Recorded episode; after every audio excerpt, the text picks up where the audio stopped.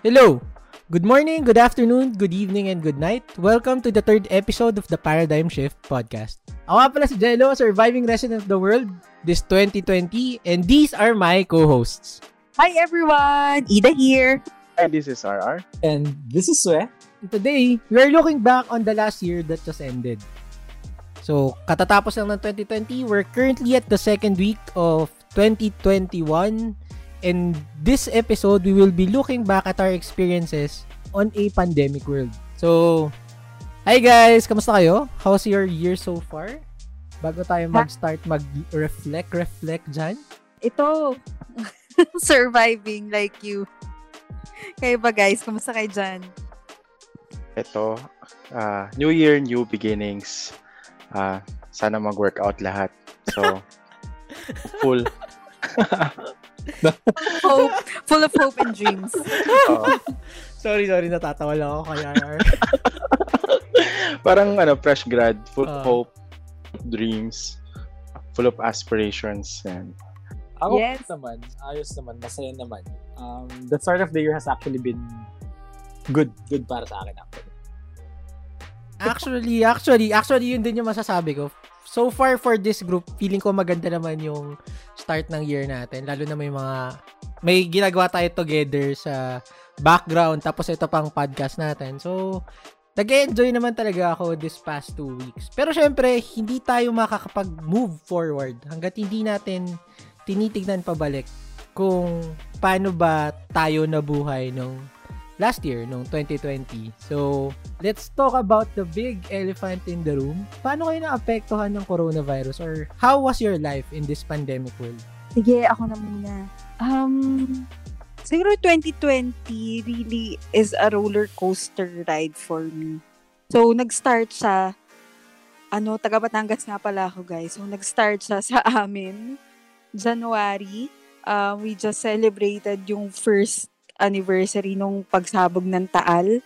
So, talagang pasabog, literal, yung start ng 2020 para sa aming mga Batanggenyo noon. Natandaan ko, yung bahay kasi namin is within the 17 kilometer radius from Taal. So, para kaming naka-high gear to evacuate anytime in case humabog yung Taal noon last year. So, ah, naranasan namin, January pa lang, sa Batangas, nagkaubusan na ng face mask. And hindi naman namin ine-expect na tong simula ng face mask wearing life namin is mag extend up to the whole year. Nakakaloka. So, ano yun? So, um, from a volcano, ito, sinalubong naman tayo ng COVID. Hindi na lang sa Batangas, buong mundo na. It's, it's really crazy. But ano, meron ah, sa buhay ko, personally, merong mga highlights. So, last year, I also got engaged and meron akong ah, mga bagong ginawa, bagong in-start na dati natakot ako na simulan. Pero, alam niyo yun, dahil sa uncertainty ng 2020 and um, nakaranas kasi kami ng financial struggles nung first few months ng lockdown na isa isa sa mga nawala ng work nung panahong yun yung kapatid ko at saka yung nanay ko. So, for the first two months, parang ako lang yung, ano nun, ako lang yung main source of income for the family. So, alam nyo, nakakapanik talaga yung survival mode mo.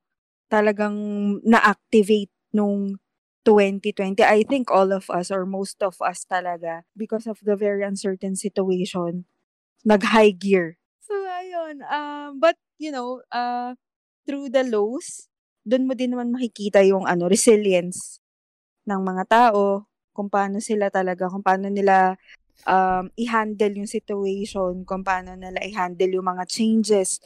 And it was a very big change for all of us during 2020. Ako, besh, di ba basta-basta pwedeng sabihin yung resilience? Daming magagalit sa'yo. Sabihin, Naku, eh, resilience, pero- resilience na naman kayo. Hindi ba pwedeng action na lang? Ganun. May may action nga ito na, umaction nga tayo. eh. so, part naman ng resilience yung action taken and of course, uh, for me, I'm just speaking for myself naman. So, kung ano man yung cards na na dealt sa atin last year, I made the most out of it. So, meron na, pa rin ako despite all the challenges. Meron pa rin akong mga konting silip ng liwanag, kumbaga. So, ayun, that's my 2020. Mamaya, ikikwento ko ano tong mga liwanag na to. Kayo ba, ano, kamusta yung 2020 nyo? Grabe, grabe yung 2020. Same kay Ida, no? Talagang, although ano, si Ida kasi sa Batangas, eh, so iba yung nasimulan niyang year. So ako kasi, ah, nasa Metro Manila naman ako, so hindi masyadong affected ng Taal. Although ano, parang most of us nga sa office, kunwari, interesting na pagising mo sa bahay, sa yung mga bubong nyo, saka yung mga kotse, kalsada, puro ano, puro alikabok. And little did we know, di ba? Para this will escalate further uh, all throughout the year. So akala natin uh, this is some kind of a natural phenomenon lang but it grew into this pan- global pandemic. And sobrang ano, sobrang filled with fear talaga yung first few months lalo na nung nag-lockdown. First month, ayaw mo talaga lumabas ng bahay kahit sumilip sa bintana parang ayaw mo. Any any people na nakita mo sa labas mapapailing ka na lang bakit nasa labas to? Parang ganun, thinking mo nung umpisa eh. Pero that, that, that was the result of ano eh, yung takot natin eh. Pero eventually, na-realize natin na kailangan natin kumayag, kailangan natin bumalik sa trabaho, kailangan natin kumita ulit ng pera. Though, uh, ano naman, uh, sa family naman namin, uh, medyo hindi naman sobrang affected kasi kami naman ng kapatid ko both nakapag-work from home. Pero yung yung uncertainty pa rin kasi at that point hindi mo alam. Uh, all throughout the news, even yung company na pinag-work na ako or natin, kailangan ko, ano, pwede ko bang i-disclose yan? Yung company na pinag-work natin, sila mga news na in other countries, nagle-lay off sila, uh, which is surprising for a, for a big company. So, sa everyone in Manila, we're waiting. Ano kaya mangyayari? Madadamay kaya tayo? ah, hala, hindi pa naman ako ano, in charging hours ko para ma- ma-stay ako. Ikaw ba yung weakest link ng grupo? Tingnan mo yung ranking. Teka, nakaka-20 hours naman ako eh. eh ito nga, 2 Parang hours ako ba mauuna? Oo. May una machuchugi, Mapapaisip no? ka na lahat ng selfish thoughts, di ba, lalabas. Kahit ah, self-proclaim, di naman ako ganun ka-selfish. Pero minsan talaga lalabas eh. So, I think on the first part of the year, uh, it brought out worst people. For most people, I think.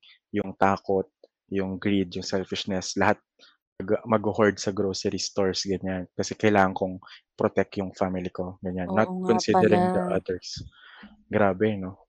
Oo, yung nagkaubusan ng vitamins at saka ng alcohol and face mask. Oo. Grabe May nag-hoard, tas nag-resell. Oo, Grabe. grabe Nag-resell ng ah. 500%, tapos may bumibili. Oo. Grabe, to- Grabe. totoo yan. Yung, yung, alam mo yung parang katangi-tanging sandata natin dati na parang face masks. Oo. Kasi wala naman tayo, wala pa nang sobrang malayo pa sa, hindi pa natin tanaw sa horizon yung bakuna dati. Tapos hindi pa talaga natin fully naiintindihan and ang na, nasasabi lang talaga na totoong proven effective na panglaban sa COVID nun is yung face mask. Tapos biglang inaano pa, hinohoard pa, gina-jack pa, up yung no? prices. Oo nga eh. People believe kung anong mabasa nila. Pati yung saging, di ba? Nag namakyaw ng saging. Oh, grabe, parang nag- tumaas din yung presyo. Parang, ay, Yan ang nagagawa ng fear talaga. And ah, aminado ako, isa ako sa mga naging victims. Ah, naging ano rin ako, skeptic, ganyan. So that's what happened at the beginning of 2020. Pero ah, looking back talaga, ang, ang laking realization nun, para makita mo yung, ano ba yung sarili mo under pressure? Ano ba yung sarili mo under intense fear? Totoo. So, sa akin naman, ano, well, I consider ourselves na parang part talaga na select very lucky people na our jobs were actually intact. Eh, pero oh, there was still a parang uncertainty na we didn't know tipong the business was losing um, certain amount of clients din. And parang syempre you translate that na parang meron pa rin ba akong trabaho bukas? Especially sa mga naririnig natin sa news ng mga may mga kababayan tayong nawawalan ng trabaho which is really very unfortunate. Pero napaka ano lang na parang kahit merong fear nun uh, we're still very nga na na-retain natin yung work natin. Hindi natin kailangan pumunta sa office para magtrabaho.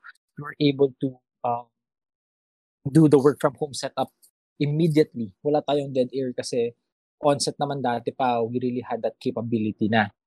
Um, given na sa type ng work na ginagawa natin. Uh, it was um, very, ano, pa, medyo swerte, kumbaga talaga. Pero hindi naman siya walang parang challenges na nangyari. Uh, both my parents kasi nasa ano sila, nasa sales industry sila. Of course, pag nasa sales ka, pandemya, lahat ng tao talaga nagtitipid. Ayaw natin gumastos kasi ayun nga, di natin alam kung ano mangyayari bukas. Di pa natin alam kung may trabaho, may trabaho ba tayo, um, kung ano man yung mangyayari pa. They weren't allowed to go out, so wala silang magbibenta. Siyempre, yung savings yung magagamit. And as you know, taga Ilocos talaga ako. Pero syempre, I was in Manila nung nag-start yung lahat ng kaguluhang ito. I recall it vividly eh. Thursday na announce na ano. Was it Thursday or Wednesday? Na na-announce na magkakaroon ng lockdown. Well, I think it was a Thursday. And magte-take effect yung lockdown ng Sunday. Parang gano'n natin. Um, di ko na maalala ko ano yung exact dates. Pero what happens that, um, nung na-announce na parang magkaka-lockdown na ng Sunday, parang Friday evening, nag-ano na ako, arrange na ako ng trip ko going back to the province. So, iniwan ko na lahat yung apartment ko. Uh, doon lahat na ano. So, uh, kinuha ko lang syempre yung mga necessary for work. Then, mga a few clothes lang na naiwi ko. Kasi, I was actually, di ko talaga naisip na parang magkakaroon talaga ng lockdown. Nung balibalita pa lang, iniisip ko rin parang, lockdown? Parang posible yan. Di papayag yung mga business owners. Doon nagka-lockdown nga probably one week, two weeks lang yan. So, ito lang yung kukunin kong damit. Then eventually, nag-blow up na your one week became two weeks, then naging isang buwan, then series of months na din hanggang ngayon. Wala pa rin. And it was, uh, it's very um, hard, the sense na malayo ka din sa mga friends mo, malayo ka sa mga loved ones mo. Kasi yun nga, nasa Ilocos ako noon, si Ida naman nasa Batangas. Um, and that um, oh, went on long for... distance relationship. so sad. LDR? so that, that, that went on for a good, ilan ba? Five months or so? Three months? Hindi ko na actually maalala. Pero, again, I still consider myself lucky, but it, it was a different experience talaga. It, um, it's true, it has its ups and downs.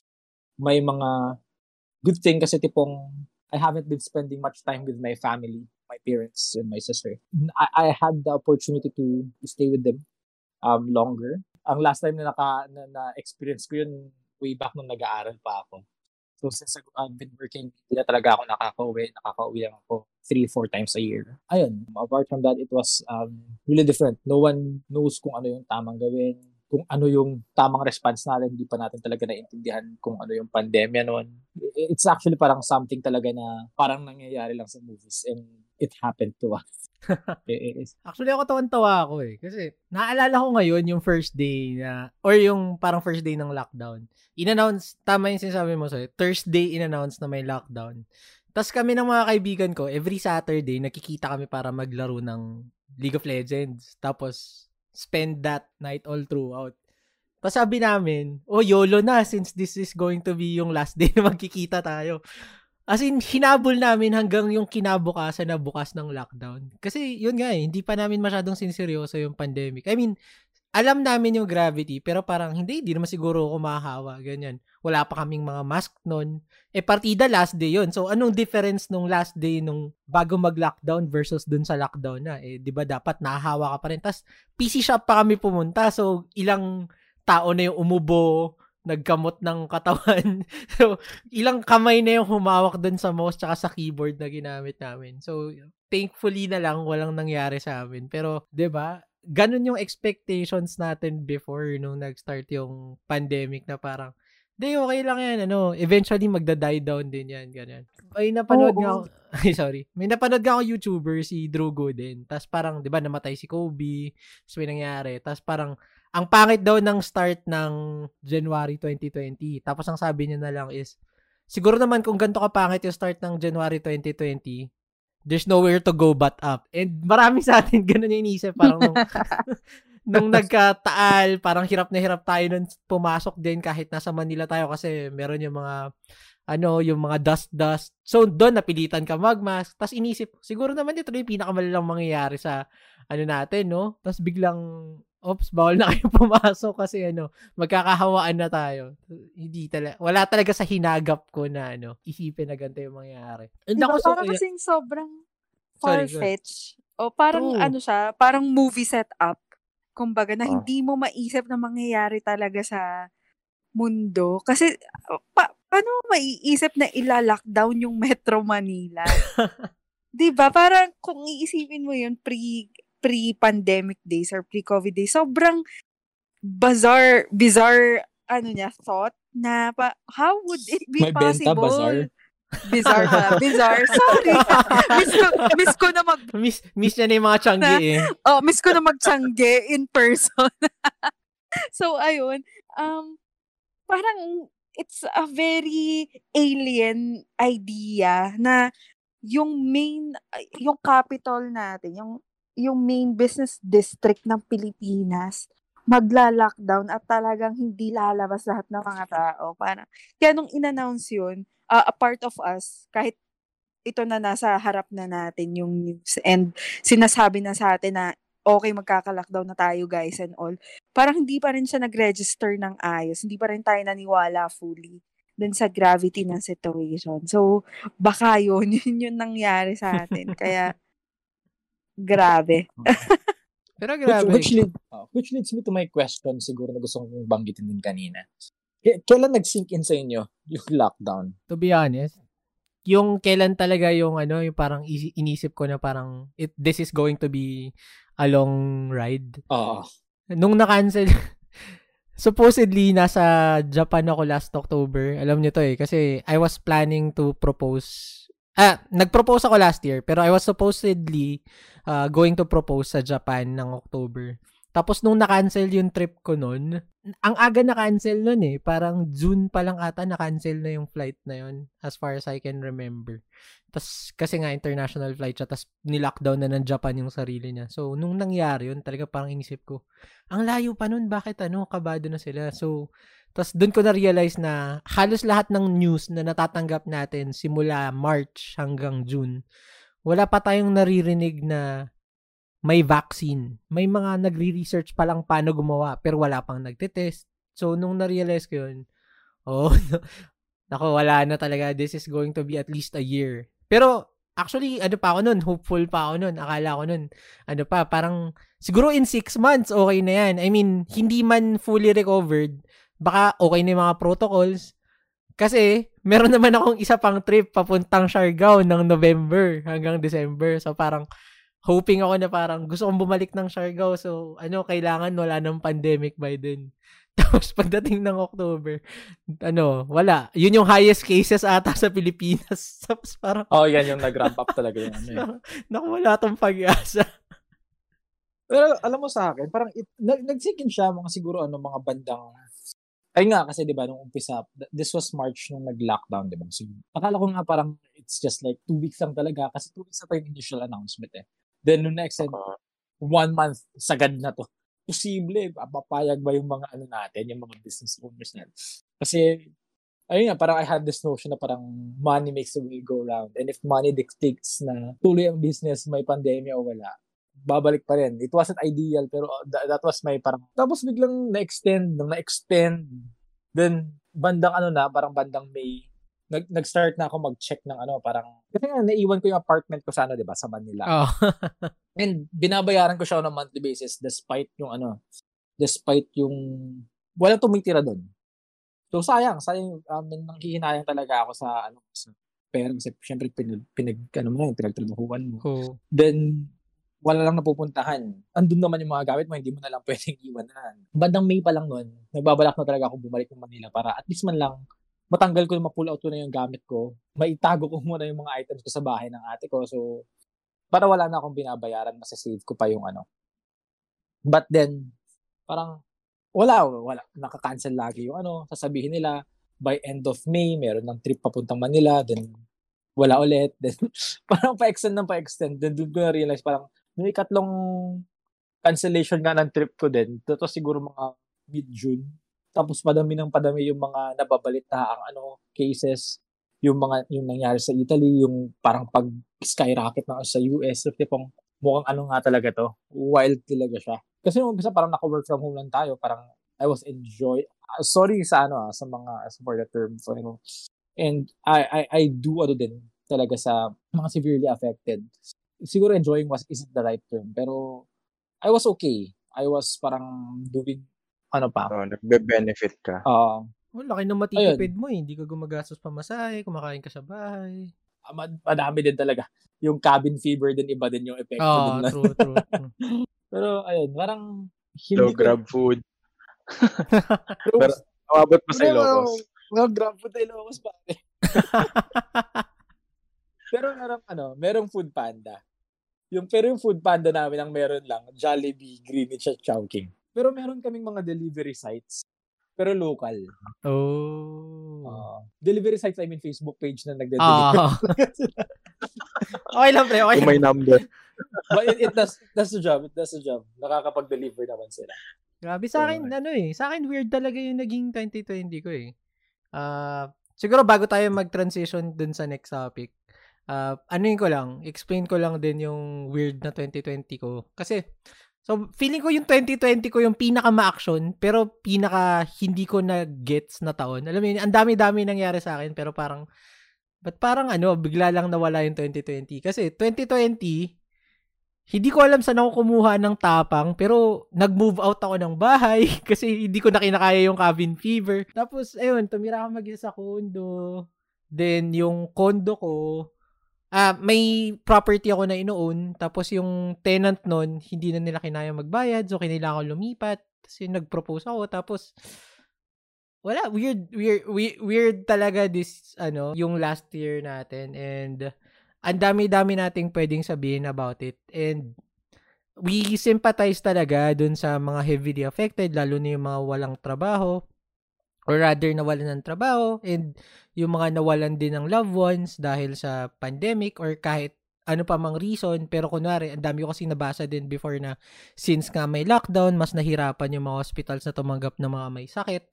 Kaya, nag-cause yun ng may mga tao na namatay na hindi naman supposedly dapat namatay or yung may mga nagkasakit tas nahawa pa lalo sa coronavirus sa ano sa hospital. So ang dami talagang negative.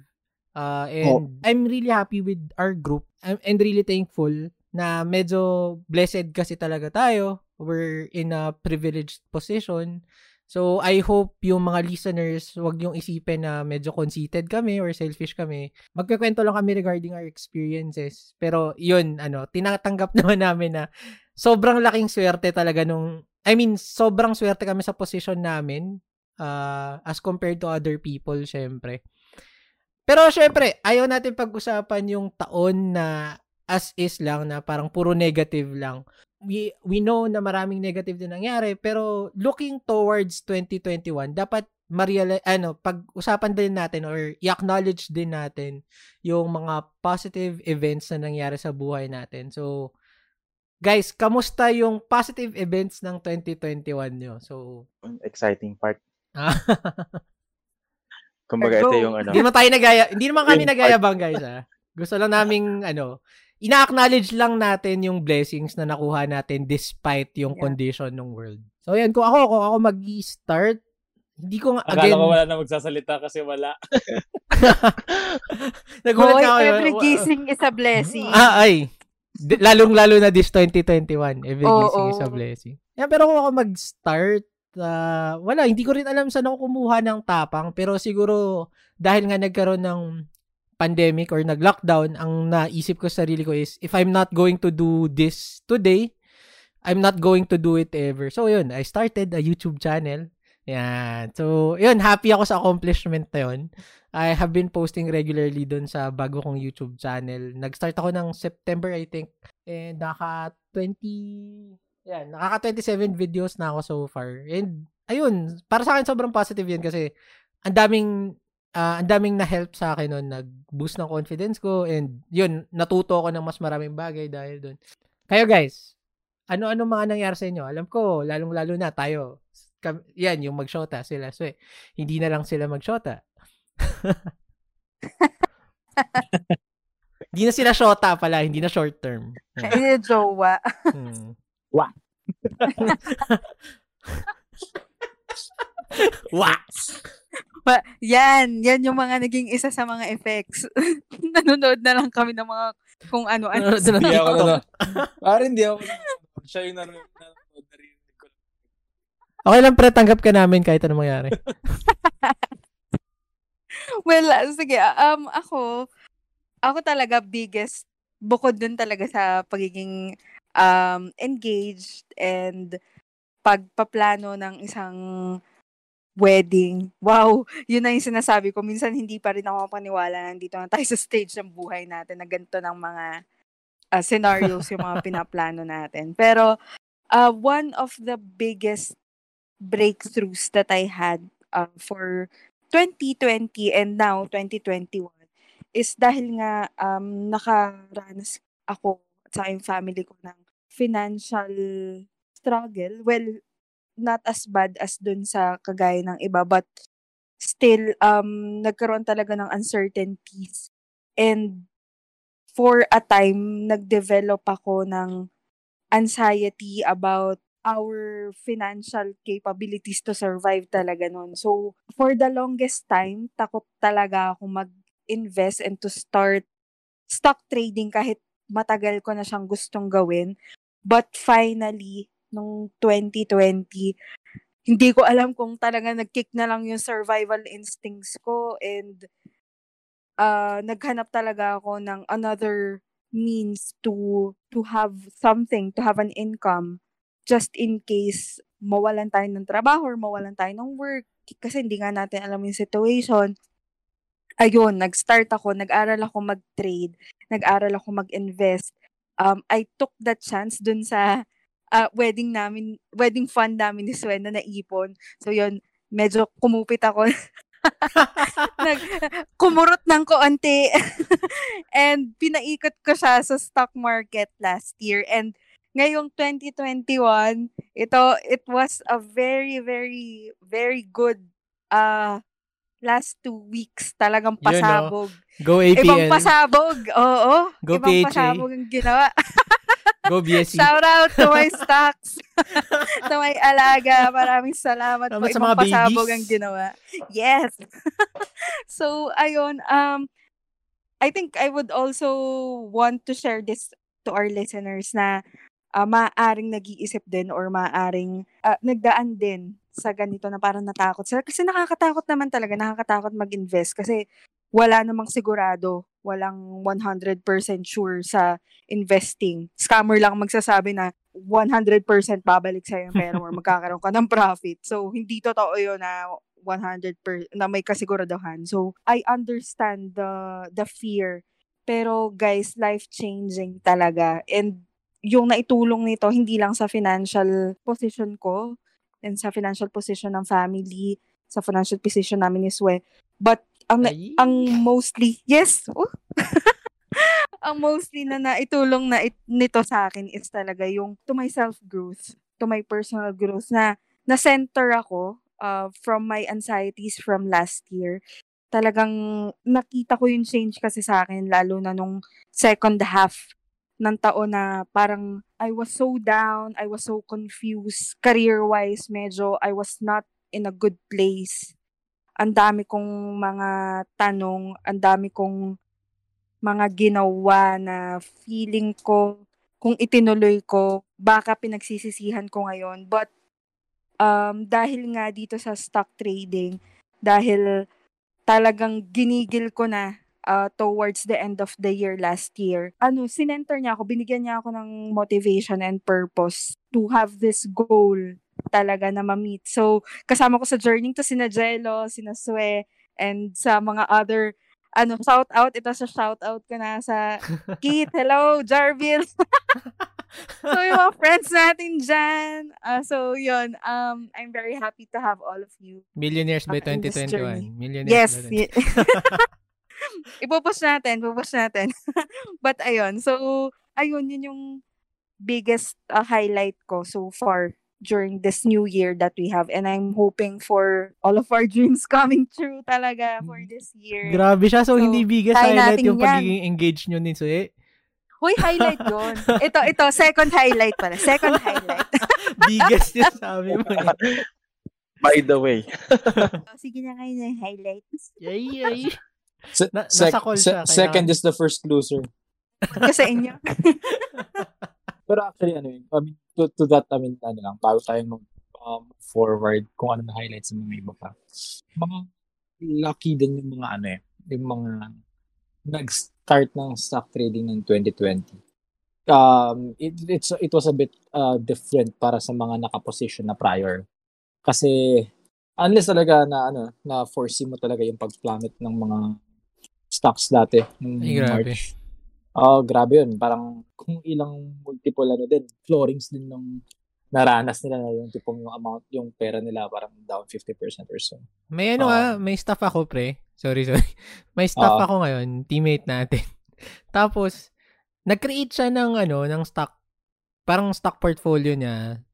Pagka-start niya pa lang mag-work. So, siguro nasa 3 to 4 years na siya nag-work ngayon. Tapos, nag, ah, syempre, ang advice lang sa kanya, since hindi naman masyadong magalaw yung stock market before is, basta invest ka lang sa blue stocks. Ganyan. Tapos Ah, ayun, nag-invest siya sa JFC. Bumili siya ng 260. Grabe, magkano yung binagsak ng JFC ngayong ano, nung nag-pandemic, umabot yun ng 100 plus. So parang, umabot na yung 90 plus yun. 90 oh, di ba? Eh, paano kung ikaw 80 yung hundreds of thousands or palagi mo ng kahit millions eh. Kung millions yung nakalagay mo sa blue chips, di ba?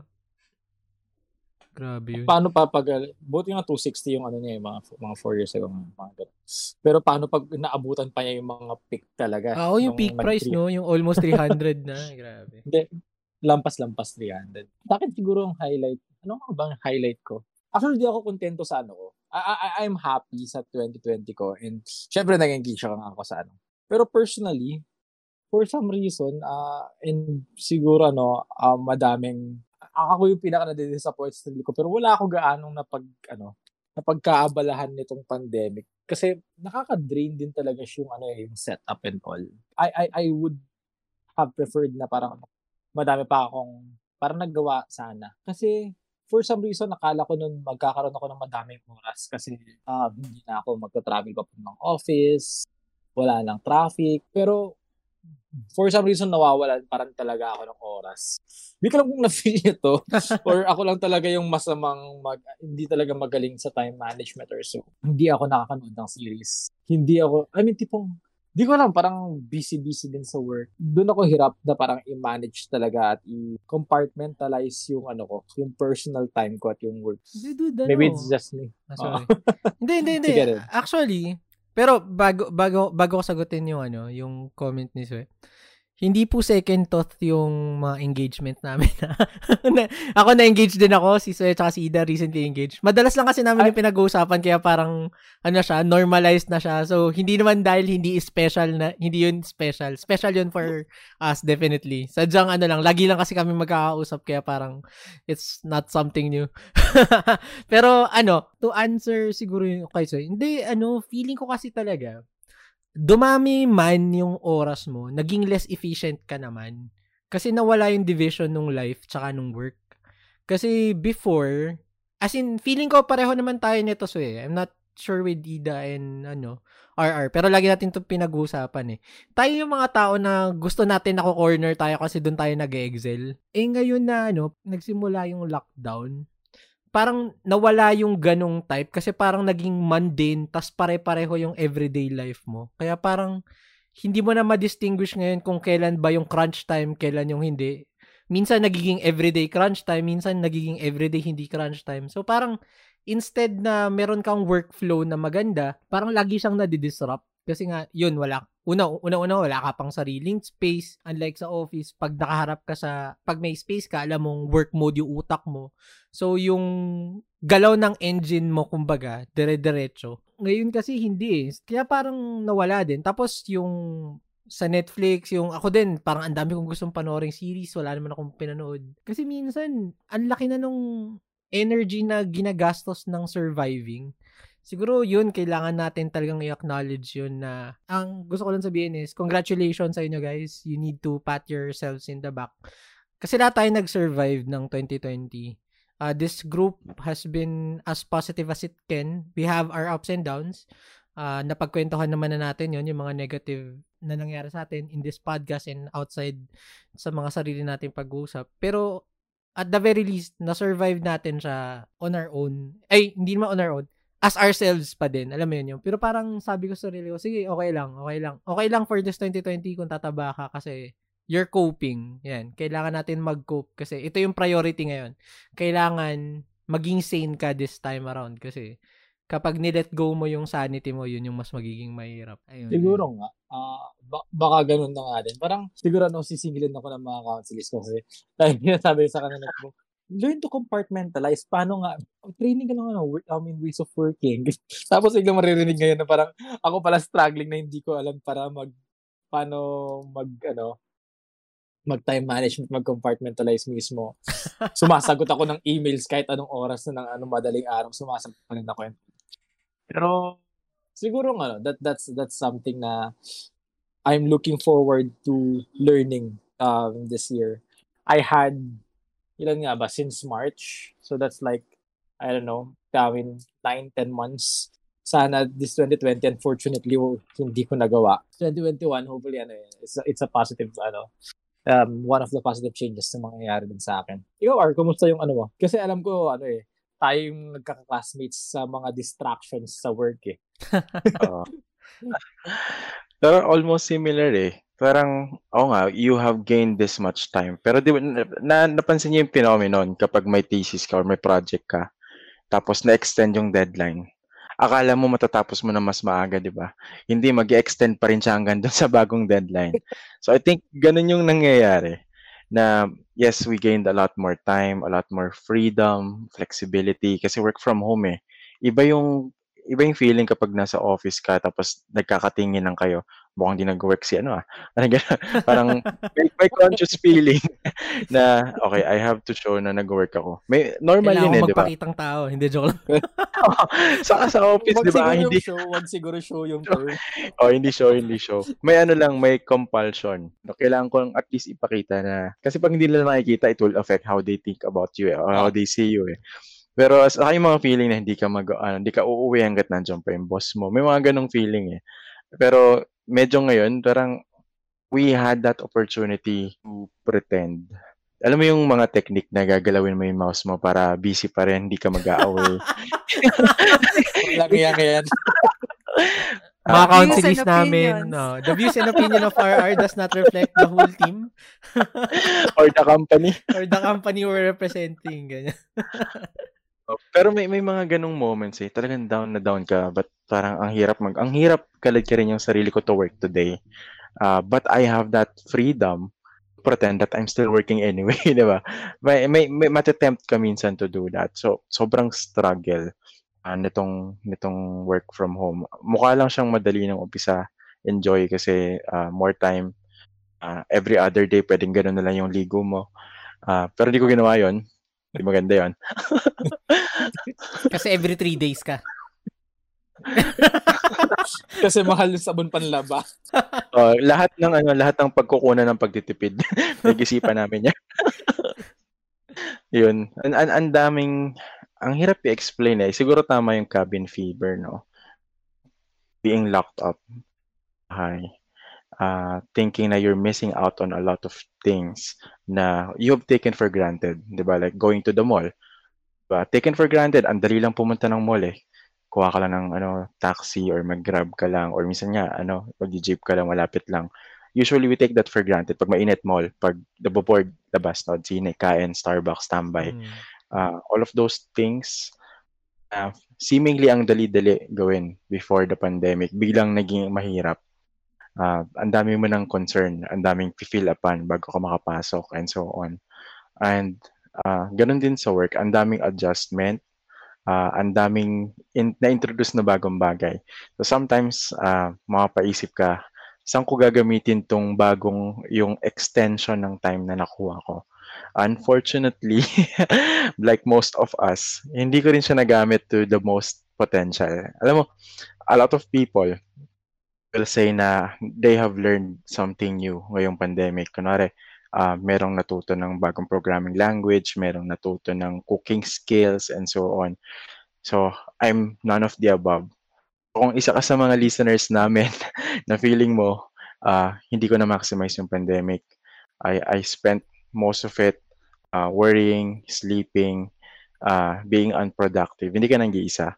And ang maiisip ko na lang ngayon eh, okay, all of these things na hindi ko nagawa, it's all in the past. Sunk cost na, kumbaga. Wala na akong, ano eh, hindi ko na mababago yun eh. Uh, but still, uh, we're still at home hangga't wala pang vaccine. Pwede pa tayong magstay sa bahay siguro for most of us like us na nakakapag-work from home. I think there's still a uh, chance for us na gamitin natin yung time to do something productive, to do something uh, na makakatulong sa sarili natin. Pero actually, yeah, hindi hindi lahat bad things no? kasi maraming nangyaring maganda uh, during the pandemic.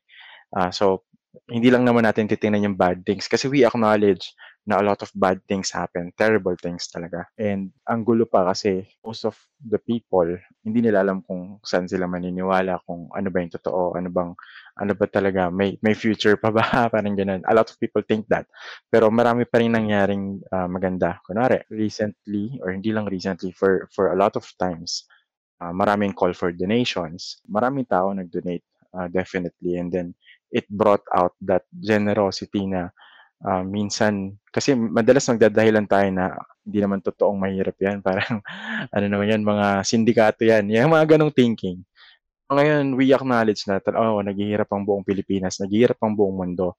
And uh, if I can help, makakapagbigay ako. At I think all of us, at least once, nag-donate, di ba? Kasi you can't deny the fact na uh, a lot of people are suffering. And uh, labas yung generosity mo kahit uh, tinatago-tago mo yan kasi nagtitipid ka rin or gipit ka rin. Pinakamagandang nangyari. Actually, yung totoo yun, parang point of realization, um, sorry da. Pero parang point of realization talaga, din talaga yung tipong kasama nung ano, nung parang privilege mo, na tipong meron kang work pa rin um, at continuous pa rin yung income mo, benefit na yun, you felt the responsibility din to help someone in need. Mostly yung mga natulungan natin sa mga taong kilala natin, na tipong yung mga nawalan ng trabaho friends natin, yung mga donation drives natin sa office, we had um, we had a few, three, three or four, I think. Siyempre, meron ka din mga responsibilities, meron ka din mga gastos and all. Hindi nabigyan lahat or tipong hindi mo natulungan lahat mga gusto mong tulungan. Pero, ayun, lumabas nga din talaga yung to the extent na kaya mong gawin siguro. So, it, hopefully, ano, may matuloy-tuloy natin yung ganong mindset siguro, bayanihan system na that have been existing for so long sa Philippines. So, hopefully, it's something na may tuloy-tuloy pa natin. So, siguro move on tayo sa, ano, sa isa pang topic na siguro gusto kong question. Sa inyo, guys, aside, aside sana sa coronavirus, ano yung gusto nyo nang iwan sa 2020? Hmm, loaded question. True, true, oh, true. Eh. So, it's up to your impre- interpretation. Bigla ako napaisip. Ah, siguro ako sa sobrang daming nangyari sa 2020, ang biggest lesson talaga na gusto kong na natutunan ko is you really cannot control everything. So, ako kasi minsan nakakalimutan ko, tao nga lang pala tayo. And meron tayo limitations talaga na kahit alam mo yun, kahit anong gawin mo, some things are beyond way beyond your control. So, gusto kong iwan sa 2020 yung thinking na yun na we can control everything. Kapag merong hindi umayon sa gusto natin, nasa stress out tayo, we let it uh, eat us up in some way. So, nangyari kasi yun sa akin siguro. Kaya din, natamaan yung mental health ko last year. So, I would want to leave that behind. Hopefully, I've learned my lesson well to have a more positive and stable uh, disposition in this new year. And um, last year, uh, na, dahil nga ang dami nating pinagdaanan, nakita din natin nga yung resiliency ng bawat isa. And uh, kalakip nga nun, nakita din natin yung uh, pagiging emphatic natin sa bawat isa, sa paghihirap ng bawat isa. And hindi yon nakapigil sa atin na kahit nasa isip natin, I know most of us nasa likod ng mga isip natin na nako baka ako na yung sunod, ako na yung uh, mawala ng kabuhayan, ako na yung matamaan ng sakit. So kahit kahit alam mo yun, yung bigat na nararamdaman nating lahat, hindi to nakapigil sa pagtulong, sa pagtulong natin dun sa kapwa natin na dahil meron tayo ngayon, at least for now, meron pa ako, why not ease the suffering of others kahit konti, kahit in my own little way. Apart dun sa gusto kong iwan sa 2020 na yun nga pagiging overthinker and pag-iisip na I can control everything. Ang gusto kong dalhin from 2020 towards the new year is yung pagkakaroon ng sensitivity, sensitivity to others. And hopefully, more financial stability in some way uh, from the last year, mas makatulong tayo sa 2021. And So kayo ba guys, ano ano yung mga gusto niyo iwan? Ayan, so since ginawa naman na ni Ida, expand natin yung question. Ano yung gusto mong iwan tsaka ano yung gusto mong dalhin from 2020? Ay, sasabihin ko lang sana na in relation dun sa sinabi ni Ida na parang uh, about uh, controlling the things. Yung parang yung serenity prayer. Search na kung ano yun. Pero basically uh. just is parang um, strength change the things that you could change. Uh, and parang accept the things that you cannot change and yung parang wisdom to know the difference between the two. Um, it's it's a very parang nice ano prayer or call it a poem if hindi ka ganun ka religious na type. Just wanted to share. hindi, hindi. Eh, hindi, actually good yun, good yun. Totoo, totoo. Uh, ang gusto ko sa Serenity yung Okinawa eh. Hindi. Ako? Q, may QQ ba sa ano? May QQ ba sa Serenity? Kasi magkasamang ano. 75% sugar, less ice. Ngayon lang nag-joke. Ngayon lang tayo nag-joke no. Medyo sobrang bigat na itong topic na to actually. Napansin ko lang. Uh, sinasabi ko na guys, ah, yung uh, mga listeners, yung next topic namin chill lang. joke time lang magiging next topic namin. Kasi, woo, sobrang heavy dito eh. Nire-reminis kasi natin lahat eh. And 2020 has really been a challenging year for everyone uh, kahit sabihin mo lang privilege tayo, it doesn't mean na hindi tayo nag-suffer or nagsasuffer because of 2020. So, ayan. Next week, next week guys, medyo chill na kami ulit. Oo. May jokes yeah. na. mag-jokes na tayo ulit. Go, R, sorry. And, uh, so anong iiwan tapos uh, dadalhin? Um, definitely iiwan ko yung uh, 2020 in itself. Lahat ng uh, nangyari in 2020, lahat ng feeling ko hindi ko nagawa or feeling ko dapat ginawa ko. Uh, it all happened in the past. Eh. So definitely may iwan ko yan. Um, pero ang madadala ko, uh, yung mga learnings na natutunan ko, all of those uh, cumulative uh, time Lalo na yung time na nasa bahay tayo during the lockdown. Medyo mahaba eh. Um, for 10 months now, sa bahay tayo since March. Um, posibleng magdaan yung 2020 nang wala kang natutunan unless natulog ka lang talaga buong taon. Uh, siguro ang number one na gusto kong dalhin, may kasing pinagdaanan eh, noong 2020. Di ba sabi ko nga yung cabin fever, I've experienced imposter syndrome, yung feeling ko, uh, I, uh, I'm not good enough and most of the things na uh, tingin kong kaya kong gawin pala is ano lang, ah, na-google ko kasi or na research ko lang or by nagturo lang din sa akin. Pero uh, one thing I learned, no, um, despite all of these things, which are normal, uh, a lot of people encounter that. At the end of the day, still have to face a future na uncertain. If you spend a lot of time worrying about the past, then it doesn't really uh, change the future, di ba? Parang instead of worrying, uh, we should start doing something now. Kasi sabi nga ni Zig Ziglar, yung favorite na uh, motivational speaker ko, no? I, I'm not a fan of too much motivational speeches kasi it's also procrastination in itself kung laging yun yung pinapakinggan mo. Pero ang ganda lang ng speech na to na it doesn't matter how good or bad your past has been or it doesn't matter how good or bad the present is what's important is you do something now uh, because yung gagawin mo will change the future for better or worse and the choice is yours. Uh, kaya nga sabi ko, this year, uh, no matter what happened in 2020, this year is a new beginning, new challenges. So uh, hopefully uh, we're ready enough for it. Lang. Nice. Yun, Yun, know? Oo. Yan ang ano ko eh, yan ang binabasa ko nung during the times na may pinagdaanan ako sa work na talagang down na down ako. Uh, feeling ko, ano, yun nga, imposter syndrome. Lagi kong, ano yan, nababalikan yung term na yan. Kasi, Pag, yung paglalaro mo ng Among Us. That's kinda sus. Sim sus.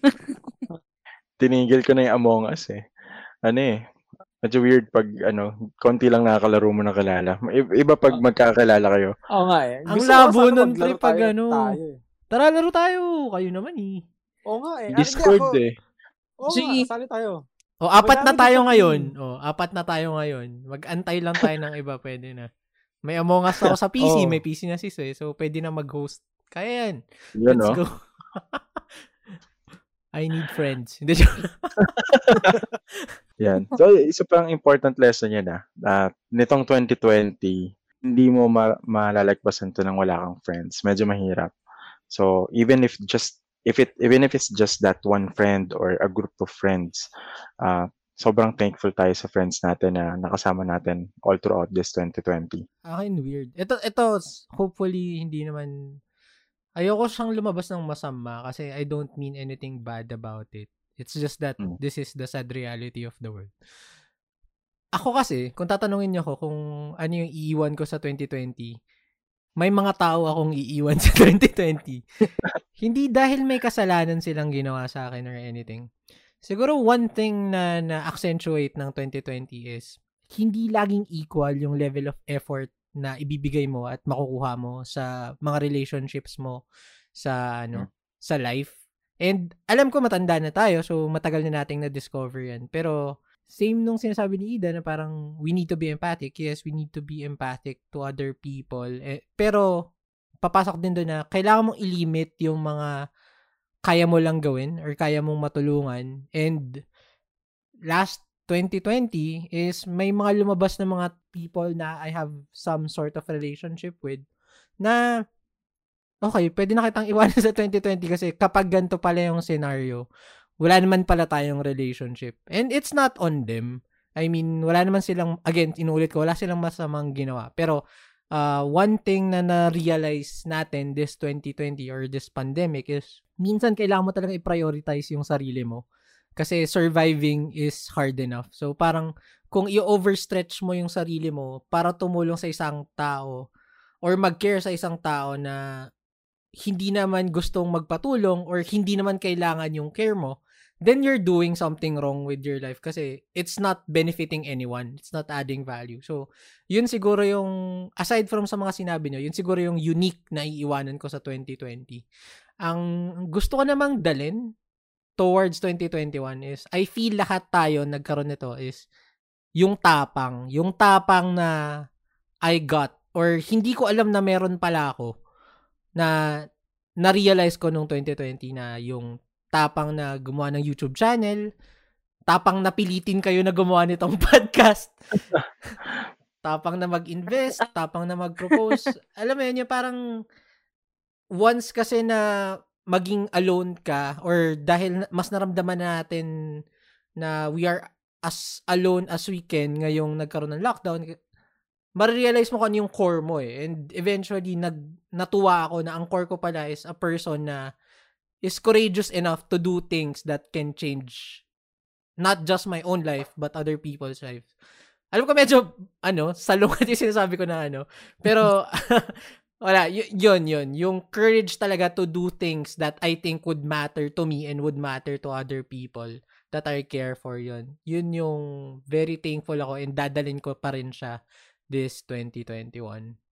Ikaw, Swe. Um, siguro sa akin, ano, um, this 2020 nga talaga, ang daming nangyaring mga bagay. Sobrang challenging sa lahat ng tao. Lumabas na yung stress levels natin sobrang mataas. And it made us, parang dila tayo sa ano, sa parang primal instincts natin, survival. And because of this, medyo naging mas aggressive din yung mga tao. Yes, um, another side of yung ano, yung parang, yung compassion na sinasabi, parang medyo magkasalungat. Pero, lumabas ito nitong 2020 na parang mas naging aggressive and yung political landscape din natin sa um, dito sa bansa natin um, medyo unstable talaga. Siguro sa akin, ang isang gusto ko talagang maiwan nitong 2020. Kung pwede lang maiwan din yan sa 2020, hihilingin ko sana, pero I doubt. So, Pero again, I mean, if we doubt and if we don't believe, then there's no point of being frustrated kasi tinang- tatanggapin na lang natin. But if we still want, um, if na-frustrate pa tayo, it means we still care. And it means we still want that positive change Um, and the best thing that we could do is to believe in uh, Siyempre, ano ganyan eh, parang tipong There's nothing you can do. Yun lang naman yung magagawa Ah. mo right now. everyone has their political uh, alignments and all. May mga kanya-kanya tayong agenda. Pero ang gusto ko sanang maiwan is yung kinakampihan mo yung isang bagay dahil sa political alignment mo. And that your loyalty is with kung sino yung sinusuportahan mo, whoever that is. Sana ang suportahan natin is yung ba- bayan natin, yung Philippines itself. So your decision should be always what is helpful, kung ano yung tingin mong makakatulong. If it if this thing na parang nangyayari right now is something good, then maganda. Um pagpatuloy mo. Um wag naman parang parang I'm not saying na parang be overly critical. Um being critical is actually needed in a democratic society since ang democracy talaga is a society of mature people and invo- involved talaga dapat yung mga tao natin. Pero kung sakaling masama naman because uh, you're inclined sa, alam mo yun, sa administration or kung with whoever, ano yun mo na lang, parang susuportahan mo na lang blindly. Siguro that's something na parang gusto kong maiwan sana. Yung blind obedience na just following just because this person is leading it or this person said so. That's one thing. Mas maging critical siguro tayo.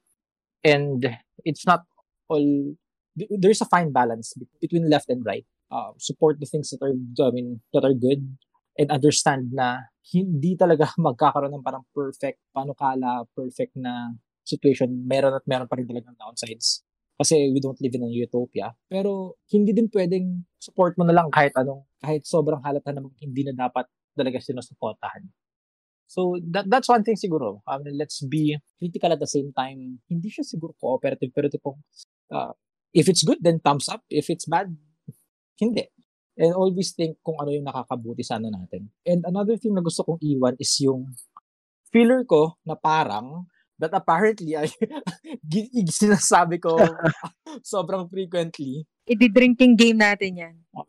Pwedeng bottom na nga siya eh. Parang, Ayan. parang.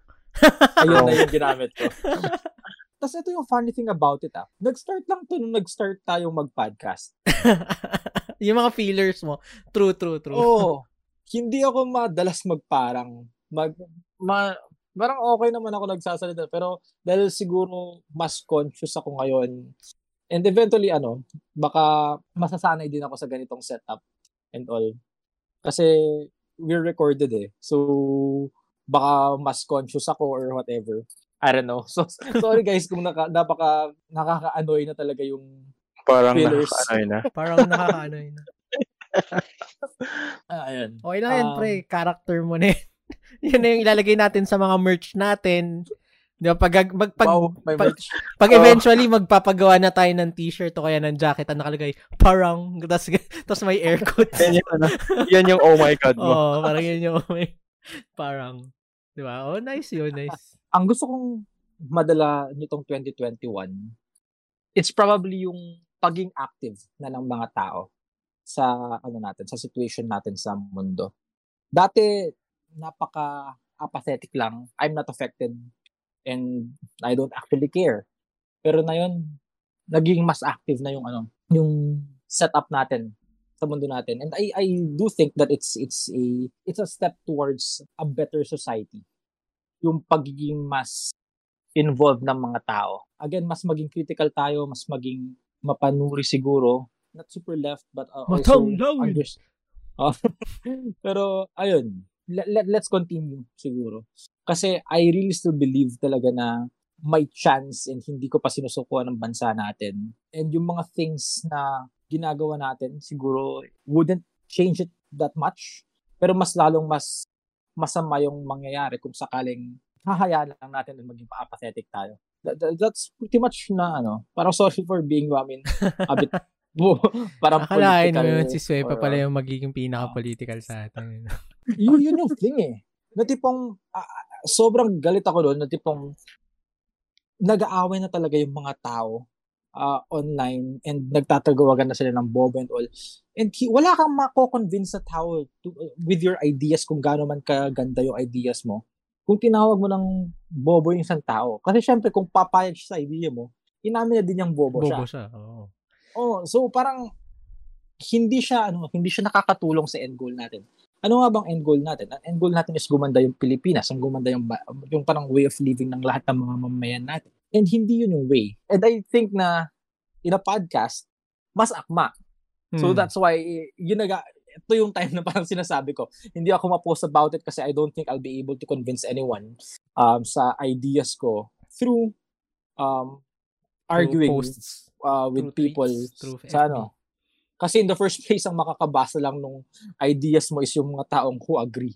Kasi Hmm. apparently ganun nag-work yung algorithm ng mga s- s- Mm. social media sites.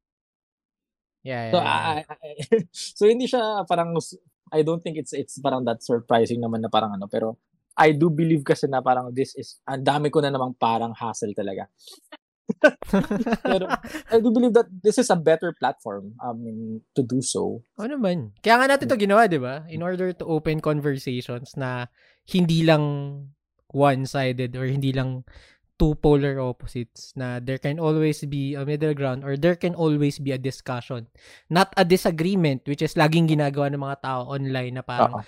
away lagi, hindi pag-uusap. And disagreements doesn't solve anything. It just causes more problems and more rifts. So, yan. Tama naman na, ano, itong podcast natin is yung, kaya nga natin siya kinrate is we thought na ito yung isa sa mga avenues na pwede natin gamitin in order to discuss and inform people and inform ourselves. Ayan. So, syempre, we want to end our podcast in a positive note. So, guys, isa-isa tayo. Sabihin natin, what are we hoping for this 2021? Syempre, bagong year, magic, nag, nawala na lahat.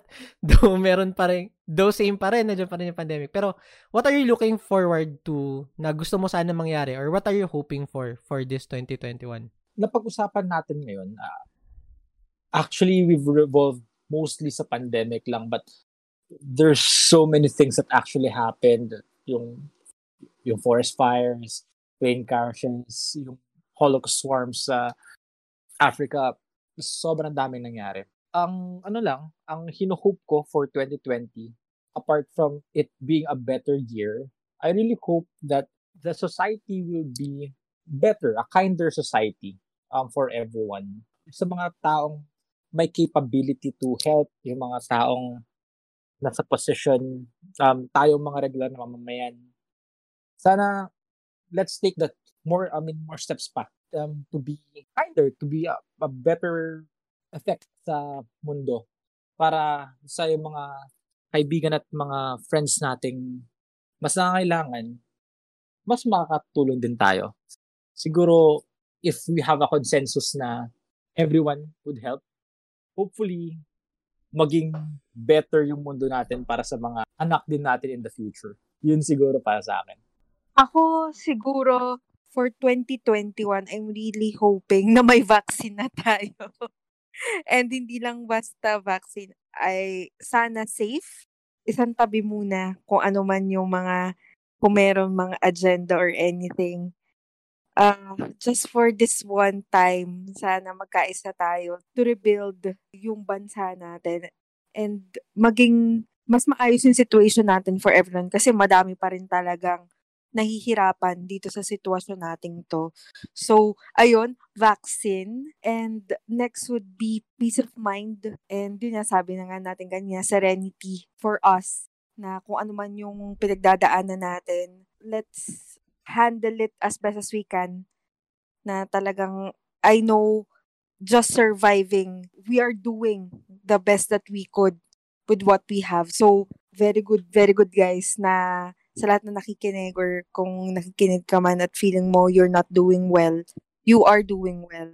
Uh, just for the mere fact that you are here. So, ayun. And hopefully, mas madaming tayong listeners sa ating podcast. Na sa mga current listeners po namin, maraming salamat. Salamat po dun sa 15 suporta. Akala po namin kami lang apat yung makikinig. Pero meron. So maraming maraming salamat. Sana dumami pa tayo mga ka-shifters. Ano bang tawag sa atin? Ka- kailangan natin pag uh, kailangan natin yung pag-isipan next ano, next oh, episode. Oo. Hey, shout so, out mo yung friend mo, Ida. Sino yan? Si Paul? Hoy! Ayan, Paul, lady. Maraming salamat mga first uh, supporters natin. mga nag-share sila na kahit di pa natin ni- nila lunch. So, thanks, thanks guys. Hi there. uh, I'm really looking forward to this new year with all of you guys. And kaya natin to. Kapit lang mga best. 2020, uh, for me talaga is a year of realizations. Um, gaya ng sabi ko kanina, a lot of the things na we deem necessary nawala. And a lot of these things actually we take we have taken for granted. A lot of things we have realized nung nasa bahay tayo. Some of us um, mas napalapit sa family. Some of us mas napalapit sa Diyos. Some of us mas napalapit sa special someone natin. And uh, some of us, uh, we have rediscovered things that we used to like to do. Like for me, I I, I started reading manga and watching anime again. Uh, some of us uh, found joy in games. Uh, some of us learned a thing or two, uh, new hobbies. And um, whatever it is that you have found during 2020, I, I hope na even this year in 2021, you keep that. Kasi alam ko this year, there is a chance na baka bumalik na tayo sa normal because the vaccine is there and some of uh, some of us might actually go back to the office. But whatever it is that you found, keep it nourish it, nurture it. Kasi uh, yun, treasure yan. Uh, you, were, you were given a one-time opportunity to find that. So, you treasure that always. So, yun lang. Maraming salamat. Ba't parang nag ba't parang nag-plug ka? Nga, ewan ko. na ano ko eh. Ayan, yan. Parang nag speech. Hindi, joke lang, joke lang. Tama naman. Nice, nice. Siyempre, wish ko din na magkatotoo yung... I'm hoping na yung mga wish nyong tatlo magkatotoo. We can all be happier uh, all together this 2021. Siguro na personal note, ano bang wish ko or hope ko for this 2021? Gusto ko maging ano, si Batman. So uh, meron akong hashtag ngayon sa ano sa mga videos ko or sa mga coming challenges na gagawin ko sa buhay ko. Hashtag Road to Batman 2021. So, gusto kong maging mas fit, gusto kong maging mas matalino or mas ano knowledgeable sa tech and gusto kong maging mas mayaman this year. 2021 will be a more ambitious year for me or I want my 2021 to be a more ambitious year because again gusto ko i-carry forward yung momentum ng courage na nakuha ko for uh, from 2020. So ayan, let's aim for the stars and maybe we can fall para kahit bumagsak tayo sa clouds tayo babagsak sorry nakalimutan ko yung exact quote pero sa moon sa moon uh, let's sa aim moon. for the moon so that we can fall Le, under the stars, di ba Oh, okay. para mas malayo yung stars. hindi, hindi. Mali kasi yung quote na yun eh. Ano yun, parang uh, aim for the moon so that when you fall, you can rest upon the stars. The parang stars. ganun siya eh. Mali talaga yung quote na yun eh. Baka uh, ibang tao yung ano. Mas malayo yung star. ano pa, wala pang science nung ginawa yung quote huh? na yun. pero, pero yun, ba't, uh, go. Ba't si Batman, di ka na lang naging ano, Iron Man. Pareho lang sila pero mas dark si Batman. Pero idol Parang ko si, mas ma- idol ko si Batman, masaya, di ko idol si Iron Man. That's, siya may ano eh. Basically, may anak, may ano. Basically, yun lang talaga yun, pre. Mula bata ako, gusto kong maging si Batman. Hindi ko na-picture ever since yung sarili ko na si Iron Man. Kasi mayabang si Iron Man, ganyan. So, si Batman is brooding, medyo emo, which is medyo inclined sa akin. Mahilig sa black si Iron Man, mahilig sa red. Eh, hindi nga ako nagsusot halos ng red. So, kumbaga, ano, animal spirit kasi Batman. Huwag ka makulit. Pero yan, yan. Uh, we are all hoping for uh, better and brighter 2021. Pero gusto ko lang paalala sa inyo guys na nung 2019, sinabi din natin yan at the start of 2020 na we want our 2020 to be better or we wish 2020 to be better. Pero ang na-realize natin this 2020 and hopefully magawa natin this 2021 is the world would not change for you at uh, nung 2020 nga nagbago yung dynamic ng world. And kung wala kang gagawin for yourself, nothing will improve. Hopefully this 2021, uh, kaya ako And hopefully, mapush ko rin kayo na make this 2021 the year na you took a hold or to, you took control back of your life. Kasi lahat or marami sa atin na 2020 just went on like a blur. And ngayon na mas may clarity niya tayo and na-prove na natin sa sarili natin na we can survive a pandemic, let's make 2021 yung year na we challenge ourselves na do something more naman or do something better. So this has been a very long and heavy episode. Uh, pasensya na or congrats sa inyo guys kung nagustuhan niyo man or hindi niyo gusto yung ganito kahaba. Pero this has this was a review of the whole year. So marami talaga tayong gustong sabihin and marami tayong gustong pag-usapan. Pero yan, that's all for this episode. So this has been Zelo. So, a better 2021. This has been Ida. Right on. This is RR. And this is Suya saying, keep the fire burning. And collectively, we are The Paradigm Paradigm Shift Shift Podcast. Podcast. See you guys next week. Happy New Bye, Year! Woo! Happy New Year!